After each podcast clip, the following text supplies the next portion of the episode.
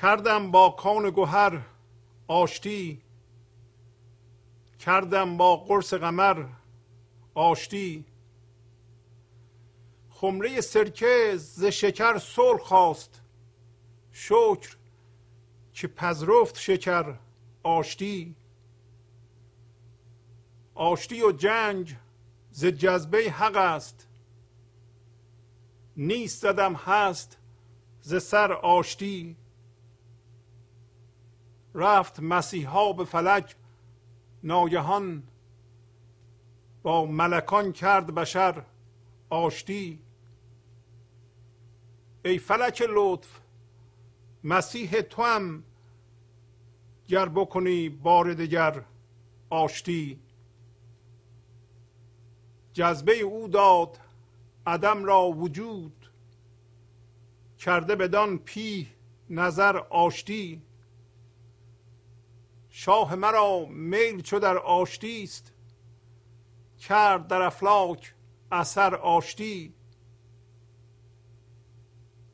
گشت فلک دایه این خاکدان.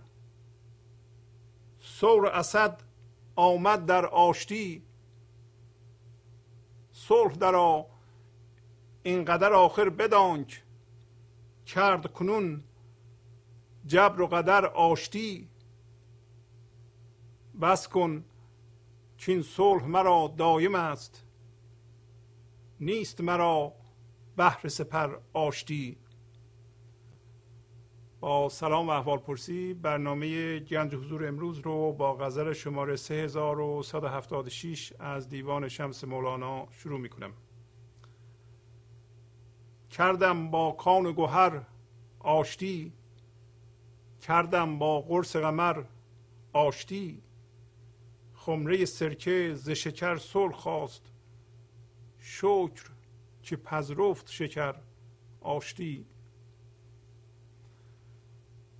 همونطور که دیدید مولانا در این غزل راجع به آشتی صحبت می‌کنه. و میگه که با معدن هوشیاری آشتی کردم. کان گوهر یعنی معدن هوشیاری.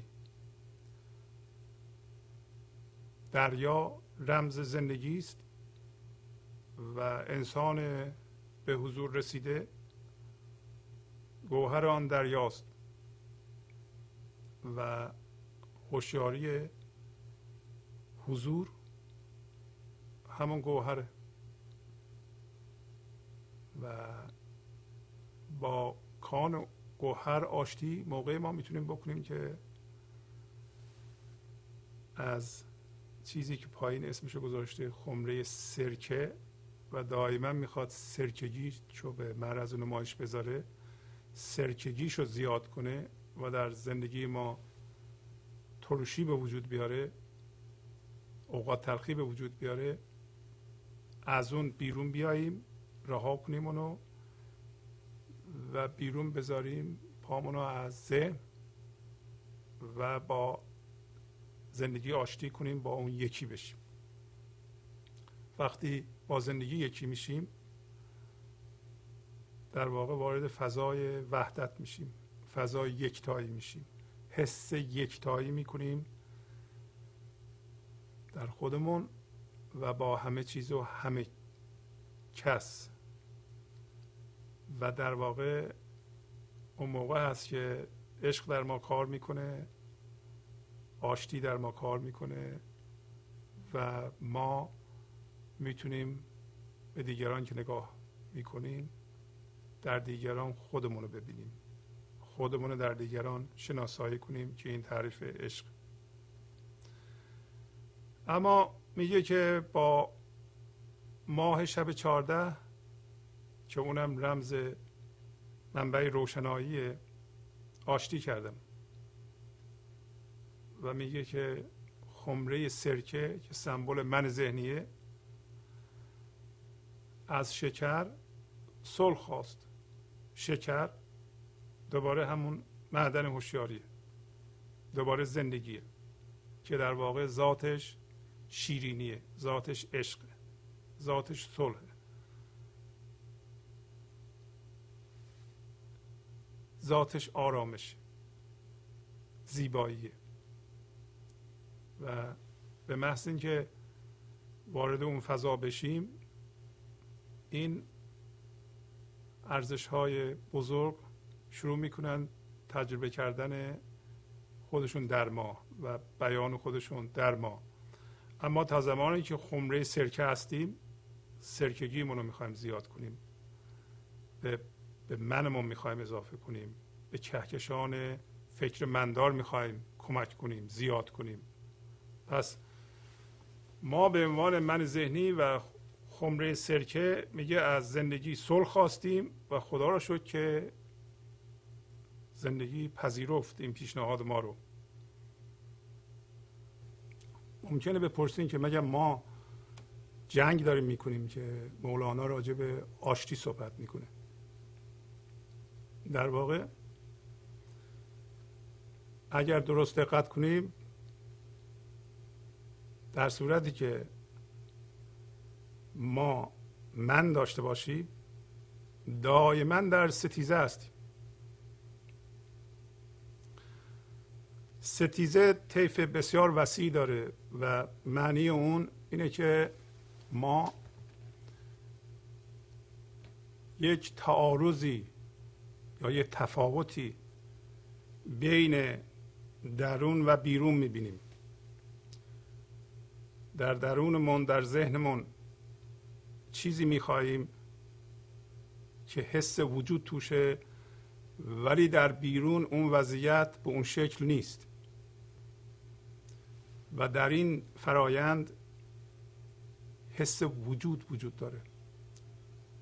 و کلید کار اینه که وقتی می‌بینیم بین درون و بیرون تفاوت وجود داره تعارض وجود داره علل اصول باید بگیم تفاوت. برای اینکه این تفاوت همیشه وجود داره. من الان یه چیزی می‌خوام در درونم در ذهنم که در بیرون وجود نداره. من می‌خوام صد هزار دلار پول داشته باشم یه دلار تو جیبم پول دارم. این تفاوت بین درون و بیرونه. به میلیون ها صورت ما در طول زندگیمون تفاوت بین درون و بیرون رو حس می‌کنیم که این به صورت تعارض در میاد. تعارض یا جنگ موقعی به وجود میاد که در این فرایند حس وجود وجود داره و اینو ما از اونجا می‌فهمیم که در ما هیجان منفی به وجود میاد مثل خشم مثل ترس. و این بینش الان در ما به وجود میاد که با وجود اینکه ما تفاوت بین درون و بیرون می‌بینیم با این تفاوت نمی‌خوایم بجنگیم نمی‌خوایم می‌خوام باش باشیم فقط. ما می‌خوایم وضعیت بیرون رو عوض کنیم. من که یه دلار تو جیبمه که نمی‌خوام که همیشه یه دلار باشه. می‌خوام پولم به اندازه که می‌خوام باشه تو جیبم. ولی می‌تونم با وضعیت باشم. در صورتی که با وضعیت باشم چرا؟ با وضعیت باشم بدون ستیزه. اگر با وضعیت ستیزه کنم بلا فاصله تبدیل به یه من میشم به یه باشنده ذهنی میشم که ستیزه گر میشه. اگر با وضعیت فقط باشم در این صورت به اندازه ای که می‌تونم باشم تبدیل به گنج حضور میشم که از خرد درونم می‌تونم استفاده کنم. از خرد زندگی می‌تونم استفاده کنم. اجازه میدم که زندگی از من عبور کنه و خردش رو در حتی وضعیت های زندگی من به کار ببنده. دیگه یک باشنده محدودی به نام من ذهنی نیست که با وضعیت ها دائما میستیزه. و وقتی هم میستیزه گیج میشه. به درجه ای که ما در مقابل این لحظه میستیزیم عذاب می‌کشیم. در واقع اینطوری باید ما فکر کنیم که فقط این لحظه وجود داره و وضعیت این لحظه هرچی هست هر جور خراب هست مهم نیست. اصل زندگیه که من هستم. و وضعیت این لحظه بلافاصله شروع می‌کنه به تغییر کردن در صورتی که من باش باشم فقط. اگر شروع کنم به ستیزه دیگه خرد زندگی در من کار نخواهد کرد. حالا ستیزه بکنم چی میشه؟ پس ستیزه بکنم اولا تو ذهنم گم میشم. ثانیا درد ایجاد می‌کنم. و با ستیزه نخواهم توانست من اونطوری که ذهن تصور می‌کنه کار رو از پیش ببرم زندگیمو به سامان برسونم. اینو ما می‌خوایم قبول کنیم. پس بنابراین طیف ستیزه از قضاوت حتی کوچیک این لحظه گرفته تا جنگ های بزرگ بین کشورها ستیزه من ذهنی است یعنی سیستمش یه چیزه. سیستمش به وجود آوردن یک من شخصی یا جمعی؟ و جنگیدن با وضعیت موجوده. خیلی از انسان ها به این خو گرفتن.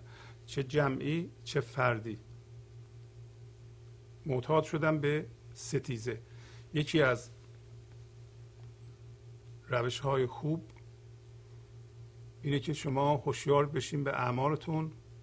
ببینید که چجوری با این لحظه می ستیزید مثلا نگاه کنید به خودتون ببینید که آیا مرتب شما چیزهایی پیدا می کنید ناهوشیارانه و از اونا شکایت می کنید و میرنجید.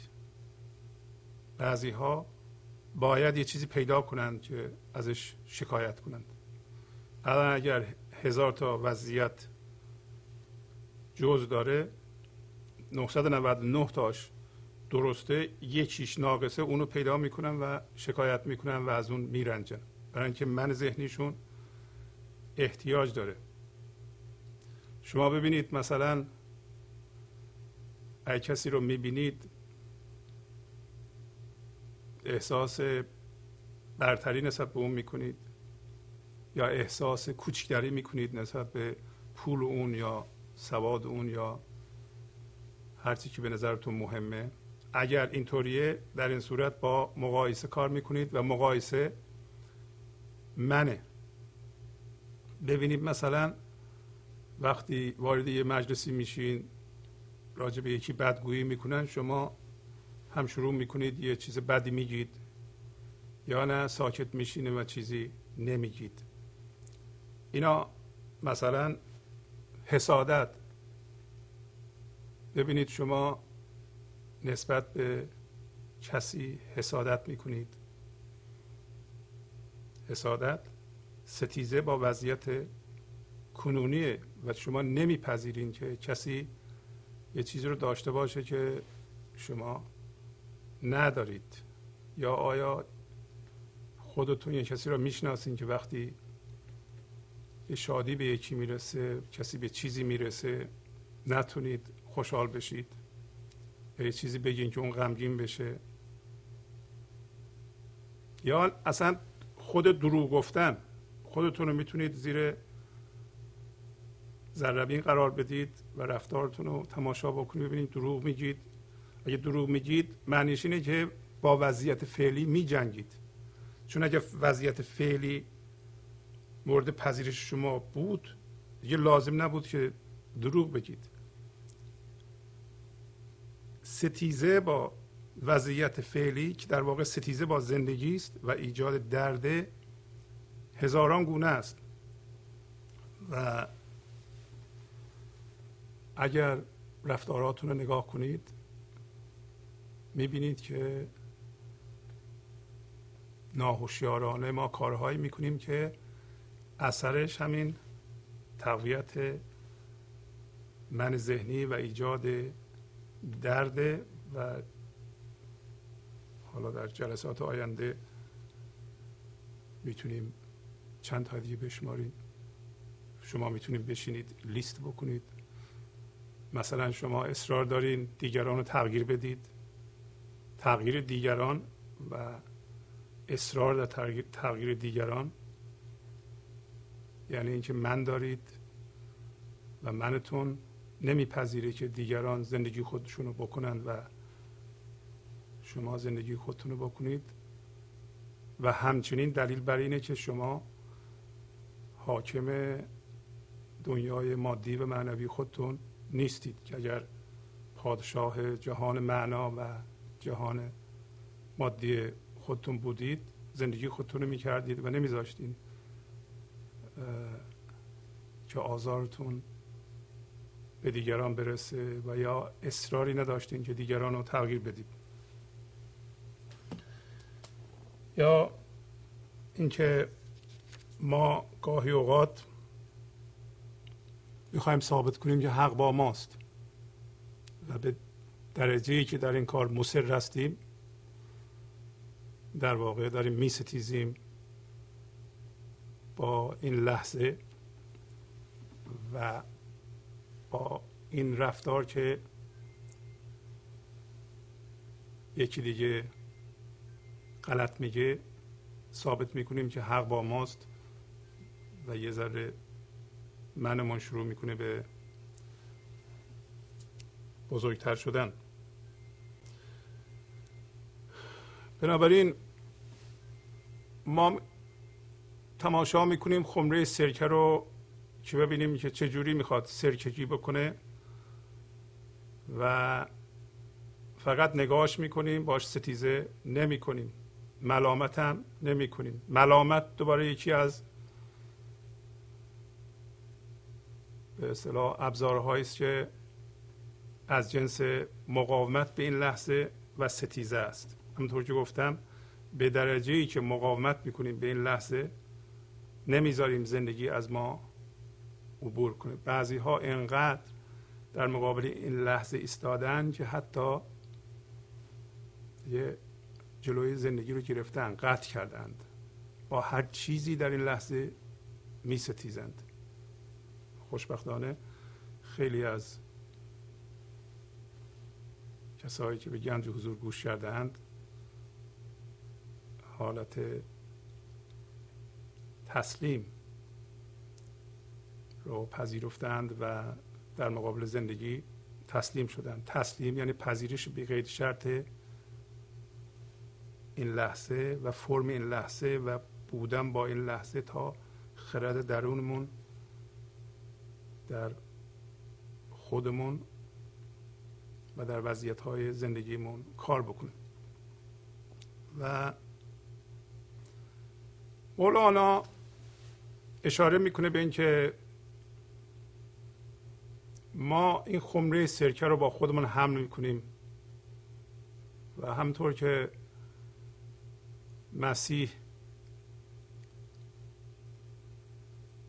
صلیب خودش رو حمل می‌کنه و آخر سر به صلیب کشیده میشه و پس از صلیب میره به آسمون داره اونو سمبولیک میاره بگه که این ابزار شکنجه که همون خمره سرکه یا صلیب ماست که دائما ما رو شکنجه می‌کنه برای اینه که ما رها کنیم و اونی که گرفتیم رها بکنیم. و میگه که حق ما رو می‌کشه. آشتی و جنگ ز جذبه حق است. نیست زدم هست سر آشتی. آشتی و جنگ میگه هر دو از جذبه حقه. اگر مقاومت نکنیم اگر رها بکنیم اگر دستامون رو باز کنیم اونی که چسبیدیم ول کنیم کشیده میشیم به سوی حق هیچ گونه دردی وجود نداره. و اگر مقاومت می‌کنیم در این صورت درد خواهیم کشید همه اینا خلاصه می‌کنین که آیا این لحظه که زندگی در این لحظه است موازی با این لحظه هستیم یا نه. و مولانا اشاره می‌کنه که راه عذاب کشیدن و درد کشیدن برای اینکه ما مسیح بودنمان رو درک کنیم لازم نیست. راه آشتی بهتره سریعتره سالمتره. راه صلیب راه اینکه ما یه ابزاری با خودمون حمل کنیم که ما رو اینقدر شکنجه کنه که بالاخره بپریم به آسمان این راه معقولی نیست گرچه تنها راه بوده تا حالا. و عارفانی مثل مولانا دارن گوشزد می‌کنن که لازم نیست که ما ناآگاهانه اینقدر درد بکشیم که بالاخره متوجه بشیم که نباید درد بکشیم. که درد ما را آگاه کنه به خودمون. پس میگه که من هست و نیست کردم. اون چیزی که وجود داشت اونو من زوب کردم از روی آشتی. از روی آشتی انگار میگیم که ما می‌خوایم با خدا آشتی کنیم. گرچه ما آشتی کرده ایم وقتی انسان شده ایم ولی این آشتی کردن یادمون رفته. هنوز با زندگی ما می ستیزیم به درجه ای که من داریم با زندگی می ستیزیم و عذاب بکشیم به درجه ای که من داریم از خرد به دور هستیم. به درجه ای که من داریم در فکرهامون گم هستیم. پس بنابراین چاره کار اینه که به اون چیزی که هسته به اصطلاح هوشیاری ذوب کننده حضور رو بتابونیم تا نیست بشه. اونی که من داره. آیا این کار به زور به ملامت مثلا وقتی ما متوجه شدیم که داریم ملامت می‌کنیم متوجه شدیم که داریم حسادت می‌کنیم. باید خودمون رو تشر بزنیم و ملامت کنیم. بگیم که چند بار باید من به تو بگم این کار نکن. آخه چقدر تو می‌خوای اینطوری زندگی کنی؟ نه. اگه بخوایم این کار رو بکنیم من قوی تر میشه یک درختی بزرگی در جایی که ما زندگی می‌کردیم بود که می‌خواستن این درخت رو از ریشه بکنم بسیار بسیار بزرگ بود شاخه هاش رو خونه ها بود. وقتی می‌خواستن اینو از ریشه بکنن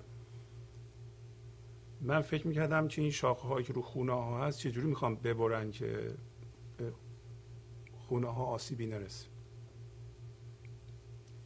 روزی که می‌خواستم ببرم من تماشا می‌کردم. یه نفر رفت بالا و تناب بست به یکی از این شاخه های بزرگ و می‌رفت رفت رفت رفت بالا و تقریبا دو سه متر از نوچ شاخه را برید و بست به تنابی. یواش یواش یواش یواش که تناب شور بود می‌تونست بیاد پایین. اون شاخه که بریده بود اومد پایین و پایین دو نفر بودن اینو یواش گرفتن و بیرون یه ماشینی داشتن میبردن اینا رو خورد می‌کرد گرد می‌کرد و فوت می‌کرد به ته کامیون. و دوباره قسمت دیگه یه قسمت دیگه یه قسمت دیگه. همه رو همینطوری میبستن به تناب. یواش یواش یواش می آوردن پایین دو نفر می‌گرفتن. بگیم نه همه رو بریدن و هیچ ول نکردن بیفته رو ساختمان و آسیبی به ساختمان برسه. و بعد اینا رو که بریدن یواش یواش رسیدن به ریشه. ریشه رو با یه ماشینی آوردن پودر کردن و دیگه ریشه ای هم نماند. این درخت من ما هم همچی چیزی شاخه هاش بزرگ شده و نوک شاخه هاش رو ما می‌بینیم. وقتی شما نوک شاخه هاش رو شروع کنیم به بریدن باید یواش یواش اینو بیاریم پایین بزنید زمین. از اونجا نباید ول کنید. چون اگه ول کنید اون انرژی میفته و آسیب می‌زنه به شما و دیگران. نباید با ملامت این کار رو بکنید. نباید با تشر و قهر و دوباره با ستیزه با با یه الگوی فکری که شما رو عذاب میده برخورد بکنید. یواش باید بگیریم بهش نگاه کنید به اینکه خب من دارم حسادت می‌کنم. این یه الگوی فکریه. یکی از ابزارهای من منه. من منو تقویت می‌کنه. من الان اینو می‌گیرم. یواشکی می‌ذارم زمین بهش میگم که دیگه لازم ندارم تو رو. تو فکر می‌کنی داری خدمت می‌کنی به من. این خدمت نیست. ما دیگه به خدمت شما احتیاج نداریم. مرخصی. اینطوری آسیبش به شما و به دیگران نمی‌رسه. یواش یواش تا برسیم به چون اگه اون شاخه را ببرین و شاخه های مشابه و هوشیاری زیادتری در شما ایجاد میشه و می‌تونین رفتاراتون رو بیشتر ببینید. شما باید رو خودتون کار کنید نه روی دیگران. و به این ترتیب با اضافه کردن هوشیاری و دیدن ابزارهای من ذهنی و بریدن اونا یکی یکی یواش یواش آوردن پایین و مرخص کردن. شما از شرش خلاص میشین. ناهوشیاری از ستیزه میاد. به همین که بستیزید هوشیاری از بین میره دیگه تشخیص هم از بین میره و امروز خواهیم دید. میگه ناگهان مسیح به فلک میره. مسیح به فلک میره یعنی ما اون جوهر خدایی که هستیم اصلمون از خودش آگاه میشه. و همین که از خودش آگاه شد از شر این منیت ما رها شده ایم. بنابراین ما قدم می‌ذاریم از ذهن بیرون. بیرون از ذهن. اسمشو گذاشته چی؟ فلک اینجا. آسمان. و میگه با ملکان رفت آشنا شد بشر. با ملکان آشنا شدیم یعنی با تمام کسایی که از این رهیدند و با زندگی آشنا شدیم و زندگی شدیم. از جنس تماما از جنس زندگی شدیم. و الان داره میگه که ای فلک لطف ای آسمان لطف من مسیح تو هم اگر یه بار دیگه با من آشتی بکنی. ای فلک لطف مسیح تو هم گر بکنی بار دیگر آشتی و جذبه او داد عدم را وجود کرده بدان پیه نظر آشتی. شاه مرا میل چو در آشتی است. کرد در افلاک اثر آشتی. گشت فلک دایه این خاکدان. سور اسد آمد در آشتی. میگه جذبه حق به چیزی که عدمه. من ذهنی عدمه. فناست. زندگی نداره. به عدم زندگی داد. به طوری که از این چشم ما خدا می‌تونه به جهان نگاه بکنه. و پی همین اعصاب ماست که هوشیار زندگی میشه. هوشیار به هوشیاری حضور میشه. اگر ما به حضور برسیم زندگی از چشم ما به جهان نگاه می‌کنه و این هوشیاری که در این سیستم وجود داره به خاطر در واقع ماده نیست. پس بنابراین میگه آشتی به این پی نظر کرده و میگه شاه مرا میل در آشتیه. پس خدا میلش در چیه؟ آشتیه. هر چقدر ما به آشتی و به صلح و با آرامش نزدیک میشیم بیشتر شبیه خدا میشیم. هرچی به سوی تعارض و جنگ میل می‌کنیم از خدا دور میشیم. هرچی ما از جنگ صحبت می‌کنیم بیشتر به سوی جنگ میریم بیشتر به سوی ستیزه میریم و از خدا دور میشیم. الان میگه شاه مرا میل چو در آشتیست کرد در افلاک. اثر آشتی آشتی در میگه افلاک. اثر کرد. افلاک یعنی فلک ها باید دقت کنیم که مولانا تمثیل اثرگذاری و اثرپذیر رو به کار می‌گیره. به درجه که ما به گنج حضور هوشیار میشیم اجازه میدیم که زندگی در ما اثر بذاره اثر پذیر هستیم. و به درجه که هوشیار میشیم اثرگذار میشیم. یعنی هر دو کار رو انجام میدیم. در عرفان گاهی اوقات مرد و سمبل اثرگذاری گرفتند و زن را اثرپذیری. و برخی به معنی سطحی اون توجه کردن فکر کردن که مخصوصا به لحاظ مذهبی فقط مرد می‌تونه دعا بخونه یا مرد می‌تونه بعضی کارهای دینی رو انجام بده و زن نمی‌تونه در حالتی که سمبولیک مرد سمبل اثرگذاریه و زن سمبل اثرپذیریه و چه زن چه مرد وقتی اثرپذیره یواش یواش خمره اصلش پر میشه. و شروع می‌کنه به اثرگذاری و فلک پیدا می‌کنه برای خودش. یعنی هر کدوم از ما کهکشان بزرگ هستیم و کهکشان ما اثرگذار درست مثل که شما هزار خروار گندم دارید زمین داریم فقط برای ده کیلوش. خب بقیهش رو چیکار باید بکنید باید تو زمین مردم بکارین دیگه. خب زمین مردم بکاری مال اوناست. اگر اونجا گندم بده و اونا محصول برداشت بکنن کی خوشحال میشه؟ شما. و اونا اون موقع اثر گذارند روی شما. و این اثرگذاری و اثرپذیری حتی تا اونجا پیش میره که وقتی ما اثر میپذیریم ما به گنج حضور زنده میشیم و شاد میشیم و شادی و زندگی و عشق در ما کار می‌کنه. چی شاد میشه چی خوشحال میشه؟ همون زندگی.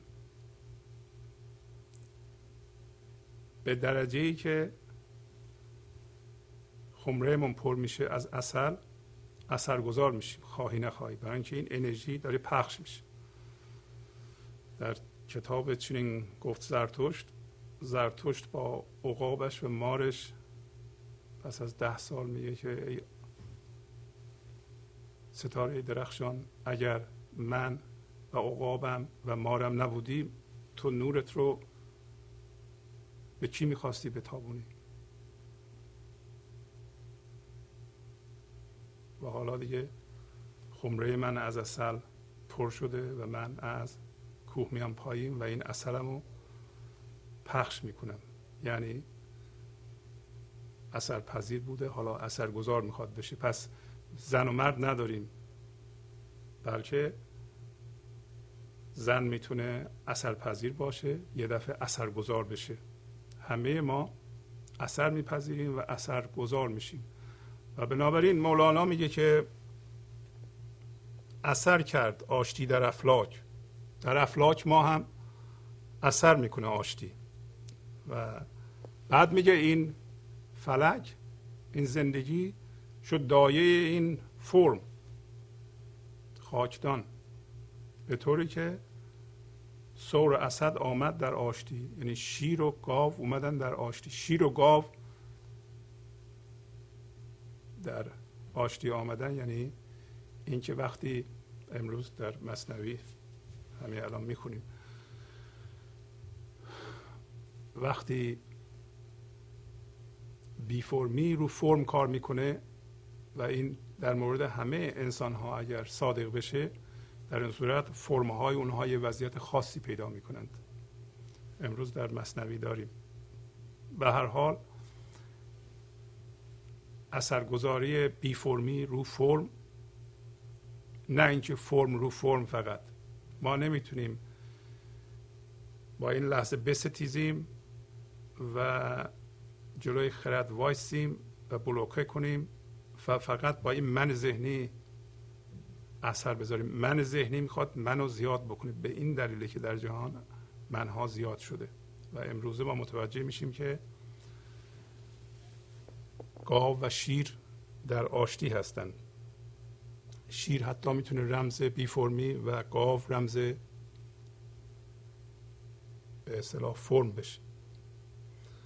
مولانا میگه صلح در اینقدر آخر بدان کرد کنون جبر و قدر آشتی بس کن که این صبح مرا دایم است نیست مرا بهر سپر آشتی.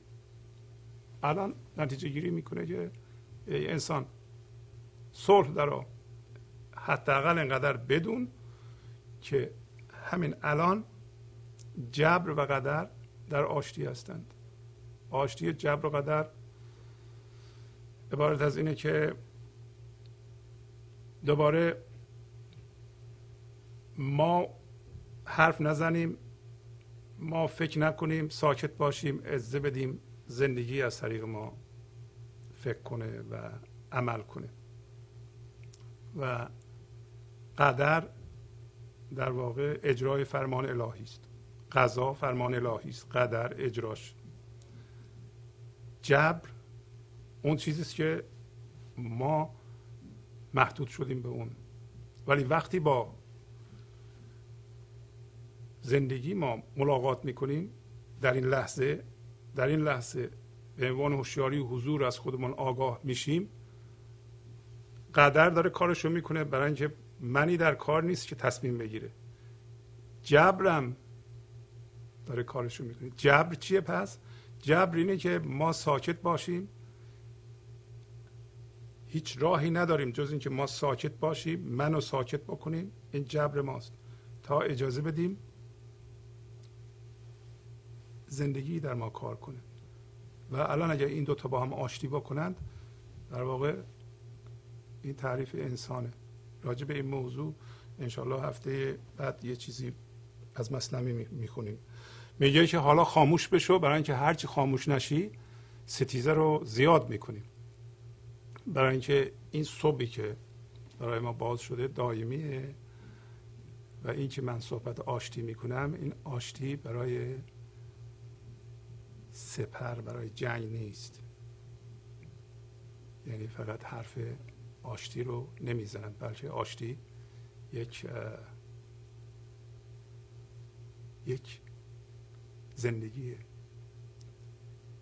خودش از خودش زندگی داره آشتی. جنگی که زندگی نداره. پس بنابراین این صبحی که باز شده من زنده شدم با آشتی این دائمیه و برای این نیست که از این آشتی من به عنوان ابزار جنگ استفاده بکنم. از بدیم بریم به سراغ مصنوی. مصنوی مربوط است به دفتر دوم و بعض برخی از شما حتما این قصه رو خوندید. منازعت چهار کس جهت انگور. که هر یکی به نام دیگر فهم کرده بود آن را. چهار کس را داد مردی یک درم. آن یکی گفتیم به انگوری دهم. پس چهار کس رو میگه یه مردی یه درم داد. یکی از اونا فارس بود. گفت اینو من می‌خوام بدم به انگور انگور بخرم. آن یکی دیگر عرب بود. گفت لا من عنب خواهم. نه انگور دقا یکی دیگه عرب بود گفت نه. من عنب می‌خواهم. عنب به عربی یعنی انگور. نه انگوره فریب کار. آن یکی ترکی بود و گفتیم بنوم من نمی‌خواهم عنب خواهم ازم میگه یکی دیگه ترک بود گفت که این یه درم مال منه و من عنب نمی‌خوام بلکه ازم می‌خوام. ازم به ترکی یعنی انگور. آن یکی رومی با گفتین قیل را ترک کن خواهیم استافیل را. پس اون یکی دیگه رومی بود گفت که این گفتگو رو کنار بذارید. من نه ازم می‌خوام نه عنب می‌خوام نه انگور می‌خوام بلکه استافیل می‌خوام. استافیل به زبان رومی میگه یعنی انگور. پس چهار کس رو میگه مرد یه درم داد هر چهار تا انگور می‌خواستند به زبانهای خودشون. حالا اولا ببینیم که سمبولیسم چی هست. چهار کس چرا مولانا نمیگه پنج کس یا ده کس؟ چهار کس شاید منظور مولانا اینه که از چهار گوشه جهان یه نفر می‌گیره. پس بنابراین منظور از چهار کس تمام انسان هاست. چهار کس را داد. مردی یک درم یک درم حتما تقسیم پذیر نیست. برای اینکه اگر می‌تونستیم یک درم خورد کنیم می‌گفتیم هر کدوم یه چهارمش رو برداریم برین هر چی می‌خوایم بخرید ولی معلومش یک درم قابل تقسیم نبود. چیزی که قابل تقسیم نیست زندگی است. زندگی یک کل تقسیم ناپذیره و ما انسان ها باید اینو ببینیم. ذهن در نگاه به زندگی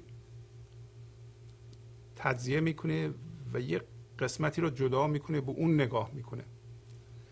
ذهن حتی ما که جزو زندگی هستیم جدا می‌کنه به عنوان من ذهنی میگه من این هستم.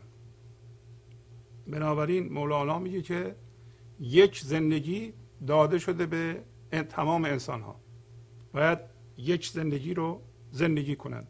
ولی ببینیم که چجوری برخورد می‌کنند. برخوردشون با نام با لفظ. لفظ از جنس مفهومه از جنس ذهنه. هرچه با لفظ با نام قاطی بشی به کهکشان فکر و من و جسم و ماده کمک می‌کنی مخصوصا هم که تجزیه می‌کنی الان خواهیم دید که اینا شروع می‌کنن به جنگ برای اینکه فقط با نام هم هویت شدند.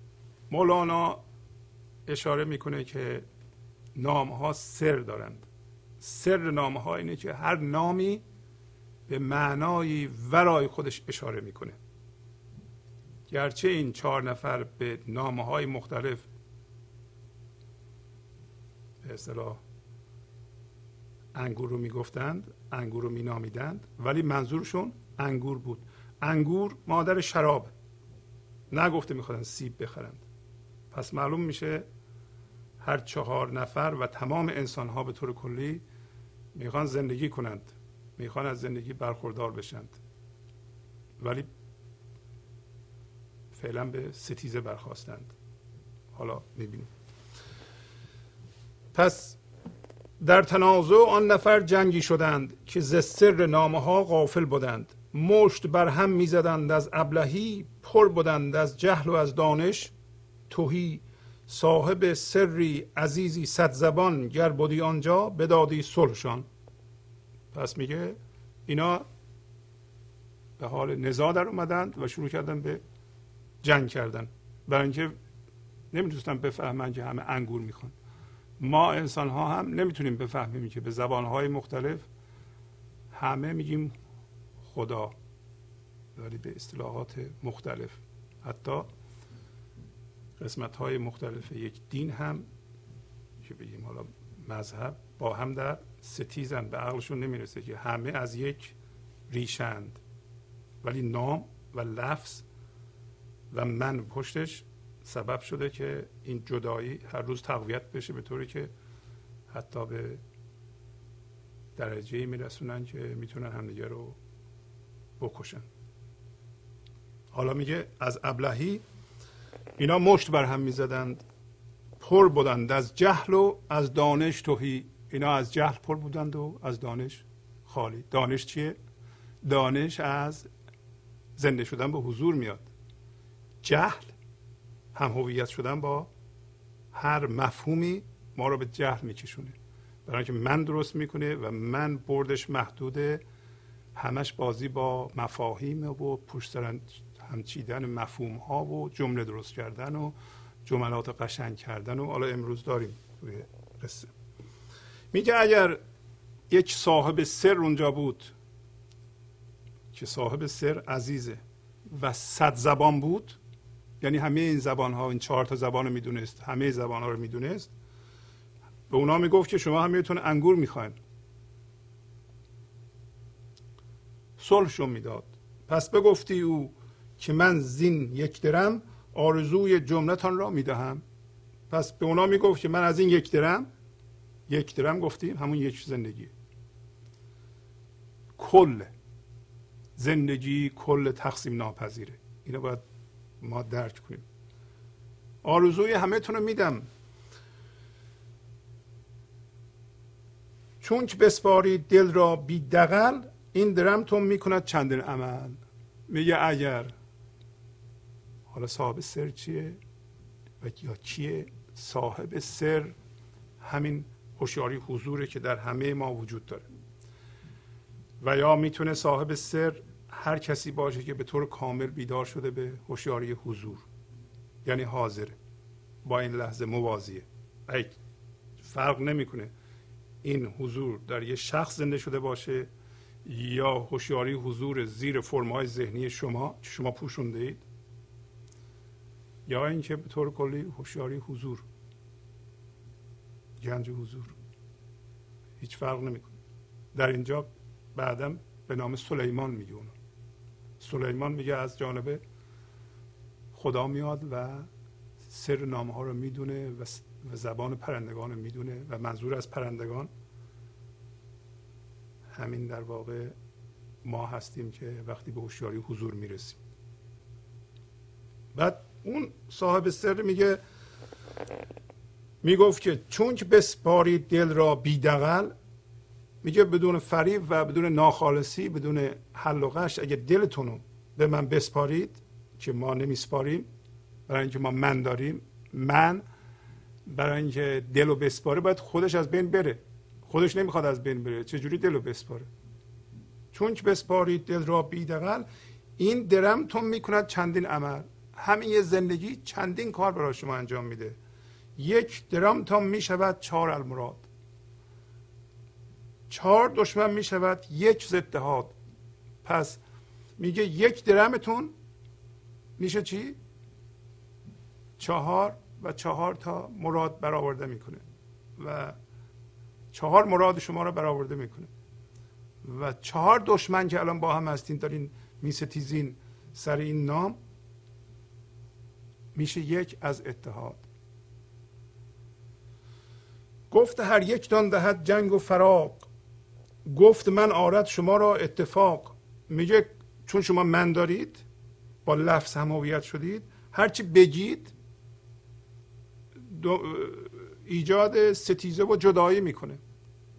اما گفت من برای شما یگانگی میاره اتفاق میاره.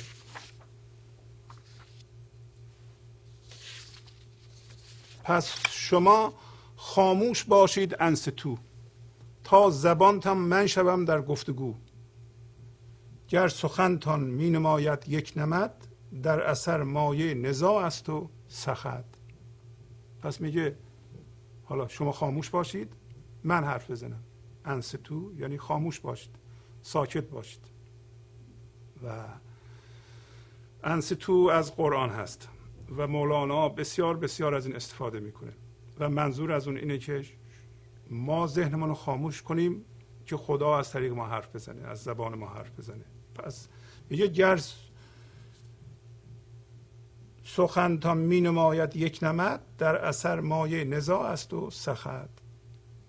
شما اگر ذهنتون رو خاموش کنید ساکت باشید. من زبان شما میشم در گفتگو. و چون سخن گرچه سخنهای شما به نظر میاد که می‌خواد در ظاهری به اصطلاح صلح بیاره اتفاق بیاره و به نظر شبیه ولی در اصل مایه نزا و دشمنی و خشم و ناخشنودیه چرا؟ وقتی ما من داریم حتی اگه یه حرفم بزنیم روی یه حرفم موافقت کنیم باز هم این مایه اتحاد ما نیست. برای اینکه اتحاد ما موقعی است که من نداشته باشیم و از طریق گنج حضور با هم دیگه متحد بشیم. وقتی من داریم ولو اینکه حرف هامون به نظر در ظاهر یکیه مولانا میگه که مایه دشمنی مایه جدایی. پس چاره کار اینه که ما انسان ها خاموش باشیم. خاموش باشیم موقعی است که به گنج حضور برسیم و اجازه بدیم که این هوشیاری حضور از ما صحبت کنه. حرف مولانا اینه. گرمی آریتی ندهد اثر گرمی خاصیتی دارد هنر. سرکه را گر گرم کردی ذاتش آن چون خوری سردی فضایت بیگمان. زان که آن گرمی او دهلیزی است. تب اصلش سردی است و تیزی است. ور بود یخ بسته دوش ها به پسر چون خوری گرمی فضایت در جگر. میگه که این گرمی به اصطلاح آریتی من که ما منو بزک دوزک می‌کنیم و بزرگش می‌کنیم و تعریف توصیف مردم و هر جور. من و ما بهش گرمی می‌خوایم بدیم. این آریتیه. واقعا هم همینطوره. با حرف کار می‌کنه با لفظ کار می‌کنه با مفهوم کار می‌کنه. دنبال اینه که تایید بگیره. وقتی تایید ها رو گرفت بزرگ میشه. ولی همه اینها قرضیه گرماش قرضیه میگه گرمی مصنوعی اثر نمیده بلکه گرمی خاصیتیه که باید یه چیزی خاصیتا گرم باشه که اثر بذاره. و میگه مثال می‌زنه میگه سرکه رو اگر روی اجاق گرم کنی اگر سرکه گرمم بخوری سردی در تو به وجود میاد. ولی اگر شیره انگور رو یخ بذاری تو یخچال یخ ببنده و بعد شیره یخ بسته بخوری باز هم اثر گرمیش در جگر تو ظاهر میشه. برای اینکه اون گرمی اون سرکه درسته که گرم شده با آتش. اون مصنوعی و غیر حقیقیه. تب اصلش سردیه. این خیلی مهمه که در اونجا گفت خمره سرکه. اگر ما من داریم با مفهوما و الفاظ کار می‌کنیم. الفاظ برای ما مهمه. حرف مردم به ما برمیخوره یا با حرف مردم بزرگ میشیم یا کوچیک میشیم. یعنی داریم با منمون کار می‌کنیم. منمون ذاتش سردیه. یعنی میل می‌کنه به ناخوشی میل می‌کنه به ایجاد غم. اصلا پر از غمه. ایجاد غمی به کهکشان غم کمک می‌کنه.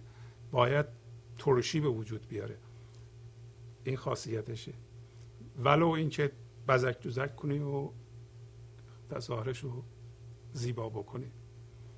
ولی اگر یک درویشی هم باشه به گنج و حضور مجهز باشه چون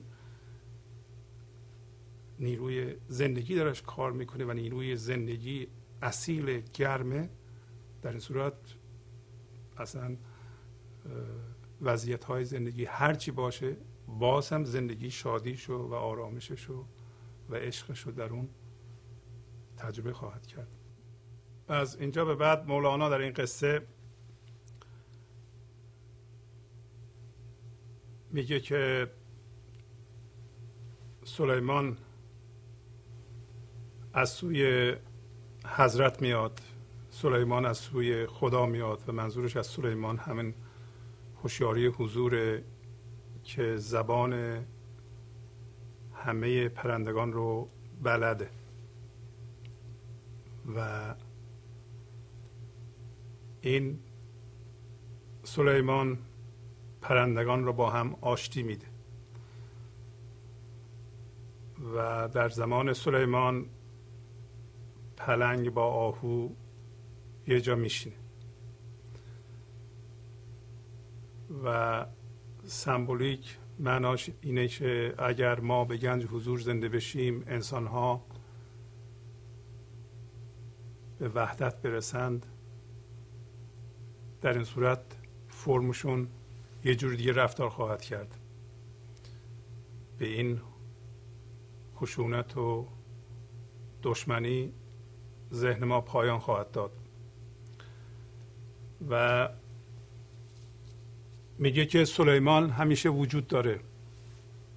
در تمام زمانها وجود داره. سلیمان اصل ماست. سلیمان گنج حضوره. چه به صورت انسان انسان کاملا به حضور رسیده تا حدودی به حضور رسیده یا هوشیاری زیر فرمهای ذهنی همیشه وجود داشته و وجود داره. دنباله قصه رو فقط دارم میگم که چون وقت نداریم چند سطر از آخر رو خواهم خوند. در اینجا میگه که تو چون موری بهر دانه میدوی هین سلیمان جو چه می باشی قوی؟ دانجو را دانش دا می شود وان سلیمان جوی را هر دو بود. مرغ جانها را در این آخر زمان نیستشان از همدیگر یک دم امان. هم سلیمان هستند در دور ما کودهد صلح و نمایت جور ما. یا بعضی نسخه ها نماند جور ما.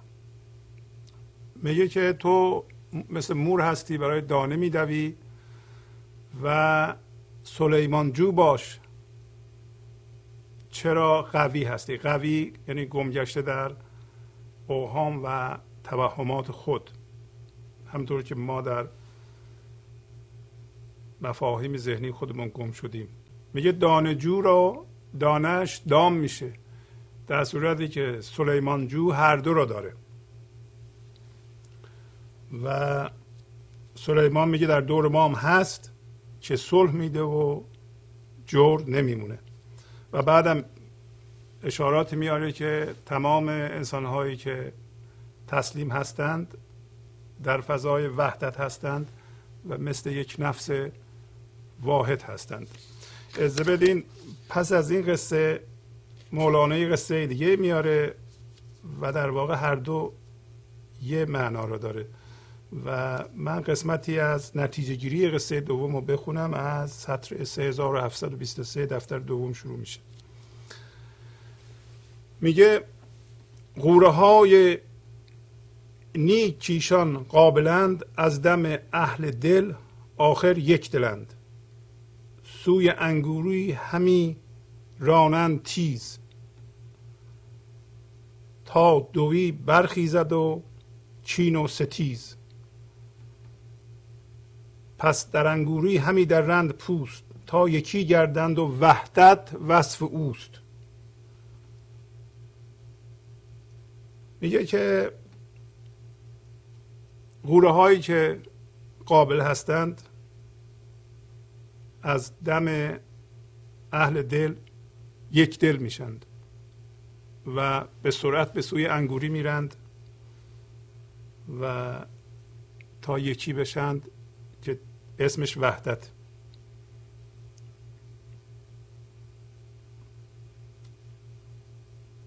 بعد از سطر 37 27 میگه که آفرین بر عشق کل اوستاد. صد هزاران ذره را داد اتحاد.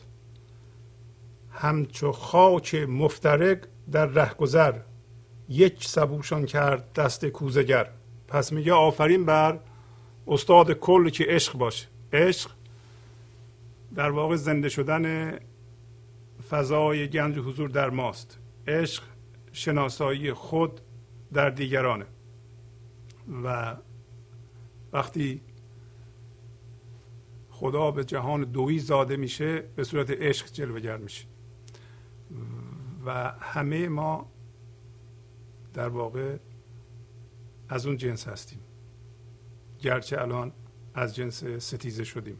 میگه آفرین بر عشق که استاد کله و صد هزاران ذره رو اتحاد داد. منظور از صد هزاران ذره صد هزاران انسانه.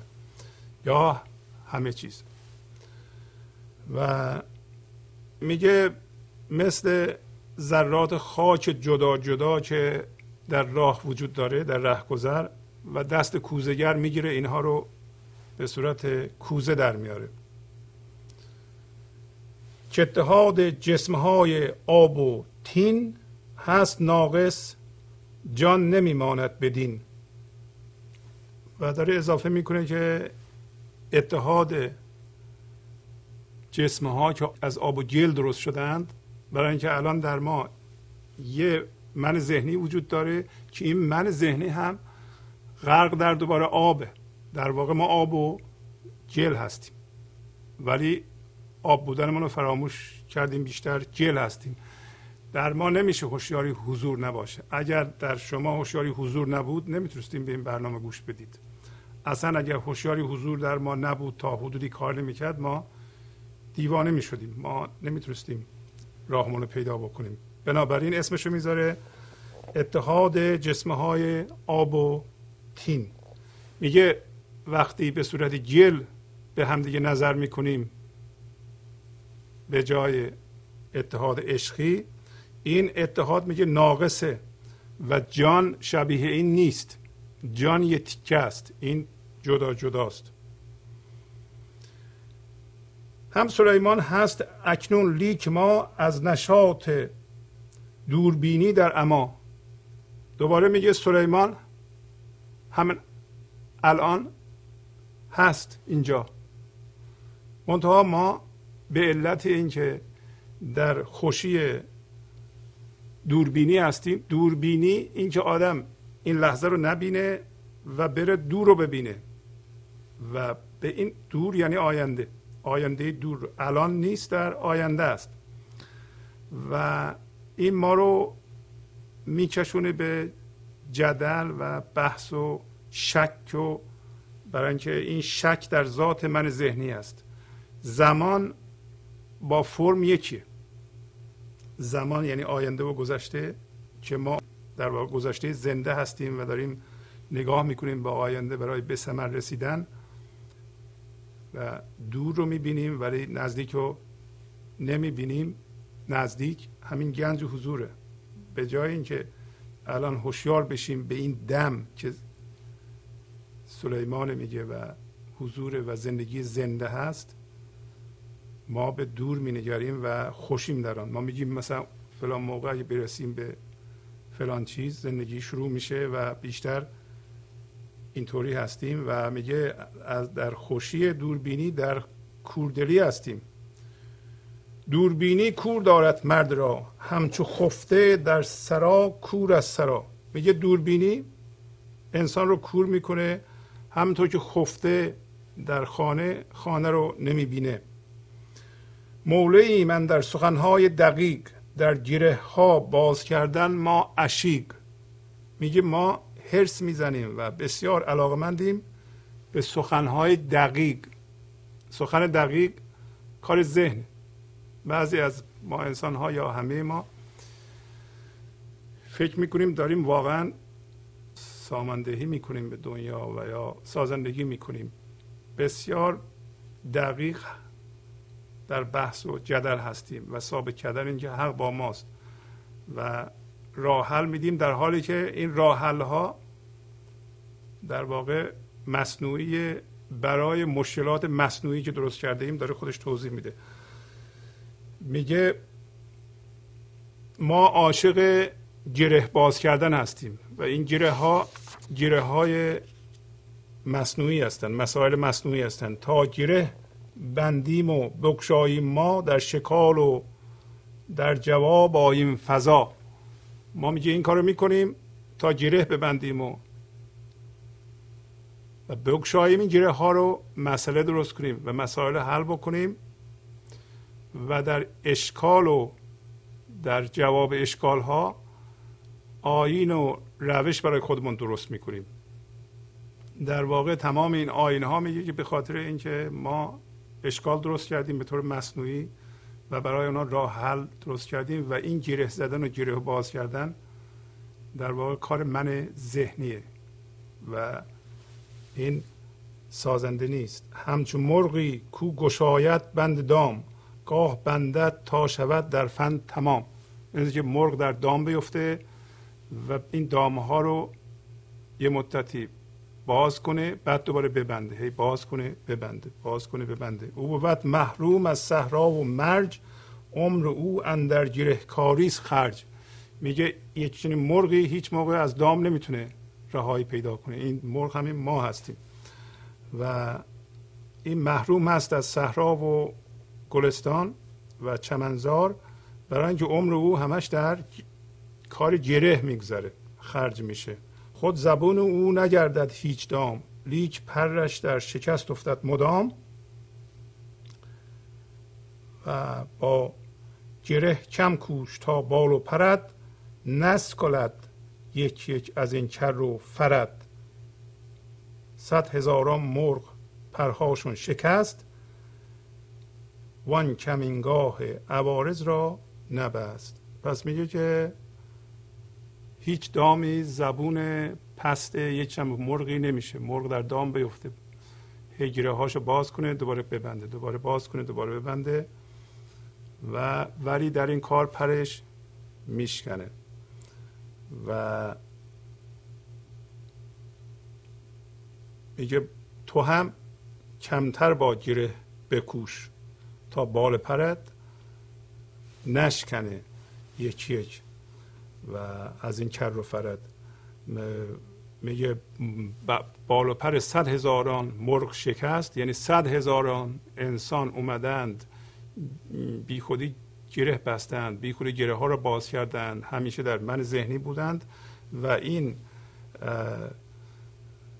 باعث نشده که از این کمینگاه به اصطلاح این مریضی و این آرزه و این مشکل برهند. در اینجا چیز جالبی هم میگه میگه که از نزاع ترک و رومی و عرب حل نشد اشکال انگور و عنب. تا کمی این عینک رو بزنیم. از نزاع ترک و رومی و عرب حل نشد اشکال انگور و عنب. تا سلیمان لسین معنوی در نیایت بر نخیزد این دوی. پس میگه که از نزاع به اصطلاح از جنگ کردن اون اختلاف ترک و رومی و عرب سر انگور حل نشد و تا سلیمان زبان آور و زبانشناس و هوشیار نیاد این دوی از بین انسان ها بر نخواهد خواست. بعد اینجا یه چیز جالبی میگه میگه جمله مرغان منازع بازوار بشنوید این تبل باز شهریار ز اختلاف خیش سوی اتحاد هین زهر جانب روان گردید شاد. بعد الان میگه که ای همه مرغان جنگ کننده تبل باز شهریار رو بشنوید و از این نزاع و اختلاف خیش شاد به سوی اتحاد برگردید معنیش اینه که همونطور که می‌دونین قدیم شاه ها باز داشتن باز شکاری یه تبل می‌زدن. می‌رفتن شکار. یه تبل دیگه می‌زدن که از شکار بر میگشتن باز رو میخواندند. و میگه که این شهریار در اینجا خداست. میگه تبل برگشت شما رو از جهان مادی به سوی گنج حضور خیلی وقت می‌زنه و شما که در اختلاف هستین این اختلاف نمی‌ذاره و این نزاع نمی‌ذاره بشنوید. اگر گوش کنید صدای این تبل رو میشنوید. برگردین به اتحاد از این نزاع. خب از بدین در همینجا مطلب رو امروز تمام کنیم. با تشکر از شما که به این برنامه توجه فرمودید و با تشکر از همکاران اتاق فرمان با شما تا هفته بعد خداحافظی می‌کنم. خدا نگهدار.